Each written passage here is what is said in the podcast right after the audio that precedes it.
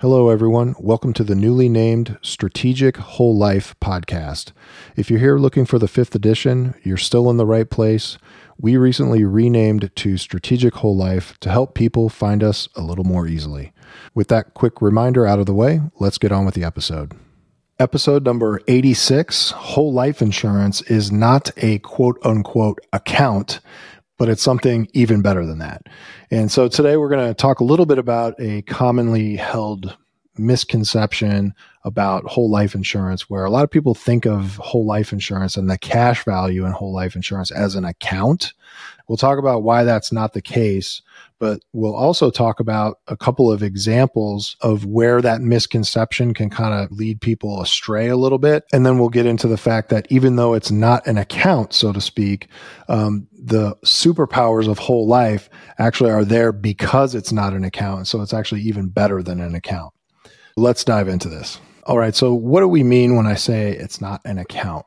Because we practice the infinite banking concept, right, where we use dividend paying whole life insurance as the platform to become our own banker, we would might lean towards thinking of the cash value that we're building up in the whole life policy as an account. Because after all, when we bank, when we go to a, a, regular bank, we're going in there, we're opening an account, we're depositing money in the account, and then we're, we're withdrawing money from the account. So it's, of course, easy to start thinking of, of things in those terms. But what we have to understand is that, um, whole life insurance is not an account, it's an insurance policy. And the cash value in that policy is really just the net present value of that future death benefit. So it's like the equity in the policy. And so because of that, we can't just go in and deposit cash and withdraw cash at will because in order to get that death benefit, which is what creates the cash value, not the other way around. In order to get that death benefit, we have to commit to the insurance company on a series of premiums that are going to be paid in the future. That's what creates the death benefit. And then there's all the actuarial math that goes behind that, which is what happens when we go through underwriting. And so, um, it, it's important to understand this concept of the cash value being created by the death benefit. If there is no death benefit, there's no cash value, right? Let's talk about a couple of examples. So like if if you were to withdraw your cash value from the policy, what you're actually doing is a what's called a partial or a full surrender. So a full surrender would be like you're giving up the policy, you're taking the cash surrender value as the technical term for cash value and you're done with the policy. No more death benefit no more policy. You just have the equity that you built up in that policy if you do a partial surrender, that's where you could withdraw some of the cash value, but not all of it. And what would happen is you would reduce your death benefit. You'd still have an enforced policy with what's left over, but that's why you can't, um, you can't just withdraw cash value, just like you can't actually deposit cash value. That premium that you're paying is what creates the death benefit, and that's what uh, creates the underlying actuarial math to provide that death benefit. When a policy is underwritten, it's underwritten at the then current age and health and you cannot actuarially put the death benefit back into that policy if you take it out. So if you do a full surrender or a partial surrender, because the underwriting was based on when you qualified, you can't just put it back.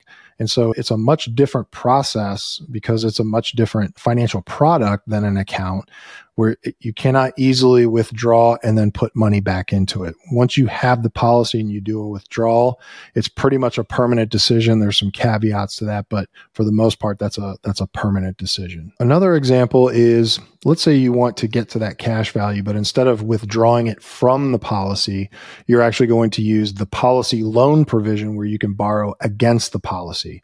Well, in that scenario, happen to have been late paying your premiums and the policy is now in some form of a lapsed state where the extreme scenario be the policy is completely lapsed, you can't then go and get a loan from that policy. A lot of times, even if you're in your grace period where you're in a what's called a pre-lapse state, um, what's happening is you know you've got a policy that is almost non-functioning where the death benefit's going to go away because you didn't pay your premium. The only thing that's keeping that death benefit there is the fact that you're paying premiums. Now, I don't want to get sidetracked. You can you can opt to not pay premiums and keep your death benefit, but you have to, you know, consciously make that happen. Whereas if you just stop paying premiums, the policy will eventually lapse. The death benefit will go away. Even though the cash value is there and it theoretically could be borrowed against, because the policy is in a lapsed state of some sort, the insurance company is not likely going to actually go through the process of creating a policy loan on a policy that is either lapsed or close to lapsing. So, you know, going back to the account analogy, people will see that they have cash value available. And so they'll kind of think to themselves, well, I have this money in the account. Why can't I use it or borrow against it? And the reason is in this scenario is because the policy is about to lapse. And so that cash value it's there and you you will get it if the policy lapses net of any other outstanding loans. But the insurance company is not going to start the process of a loan initiation on a policy that is close to lapsing that's in a pre-lapse state. Or of course if it's completely lapsed you'll get your non-forfeiture options whatever you choose there and then you would just get the actual cash surrender value but so sometimes people have forgotten to pay a premium payment. Their policy is in prelapse. They need to get to that money via a policy loan, and um, they're unable to do it because the policy is about to lapse. So, what does this mean for people practicing IBC? Um, of course, these were just a couple of examples. And when we talk about these limitations, so to speak, you might be thinking to yourself, is it really worth it going through all this trouble to get a whole life insurance policy when in reality, this cash value that I'm supposed to be getting doesn't actually act like an account that I would open up in a bank? And I would say resoundingly, yes, it is absolutely worth it because it's actually the fact that a whole life insurance is not an account that's what gives it its superpowers. The superpowers come from the fact that it's an actuarial uh, product, meaning it uses the law of large numbers to provide value that can't be created really in any other asset. There's not a whole lot else that I can think of out there that gives you the completely respectable growth that a whole life policy provides with guarantees, with liquidity, and with the ability to leverage the cash value in the policy so that you can use your money in multiple places at the same time. There's really nothing else that does that like whole life insurance does. There's no such thing as a free lunch. The insurance companies certainly couldn't provide all of these benefits and certainly not the guarantees um, in a in a product where you didn't have that commitment to pay the premium. Remember, whole life insurance is a unilateral contract. The only thing the policy owner is on the hook for is paying that premium and they can decide to stop paying the premium. So all that's where the risk transfer comes in. All of the risk is transferred to the life insurance company and all the insured or the policy owner has to do is pay their premiums. So while life insurance cash value is not a quote unquote account, it can operate similar to an account with a few caveats that once you understand the, what those are, you can absolutely operate and practice the infinite banking concept in a responsible and safe way. So super short episode today for a reason. This doesn't really need to be harped on. It's really kind of a it's a small point, but it's an important one. And once you understand how whole life insurance works and why it works that way, it's very easy to avoid this um, kind of mindset problem where we think we can just withdraw and deposit in and out of this. But because we can't do that, that's actually what again gives whole life insurance its superpowers and does so many things for us all at the same time.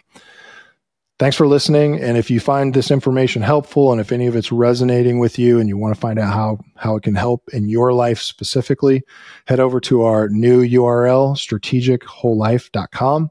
You can book a free 30 minute consultation with us right there, and talk all about you and how these principles could apply in your life. And of course, if you're like me and want to uh, do all the learning you can before you actually talk to someone, we have an online course just for you. You can find it at the top of strategicwholelife.com. There's a link to the IBC mastery course right there for you. All right. Thanks. And we'll see you next week.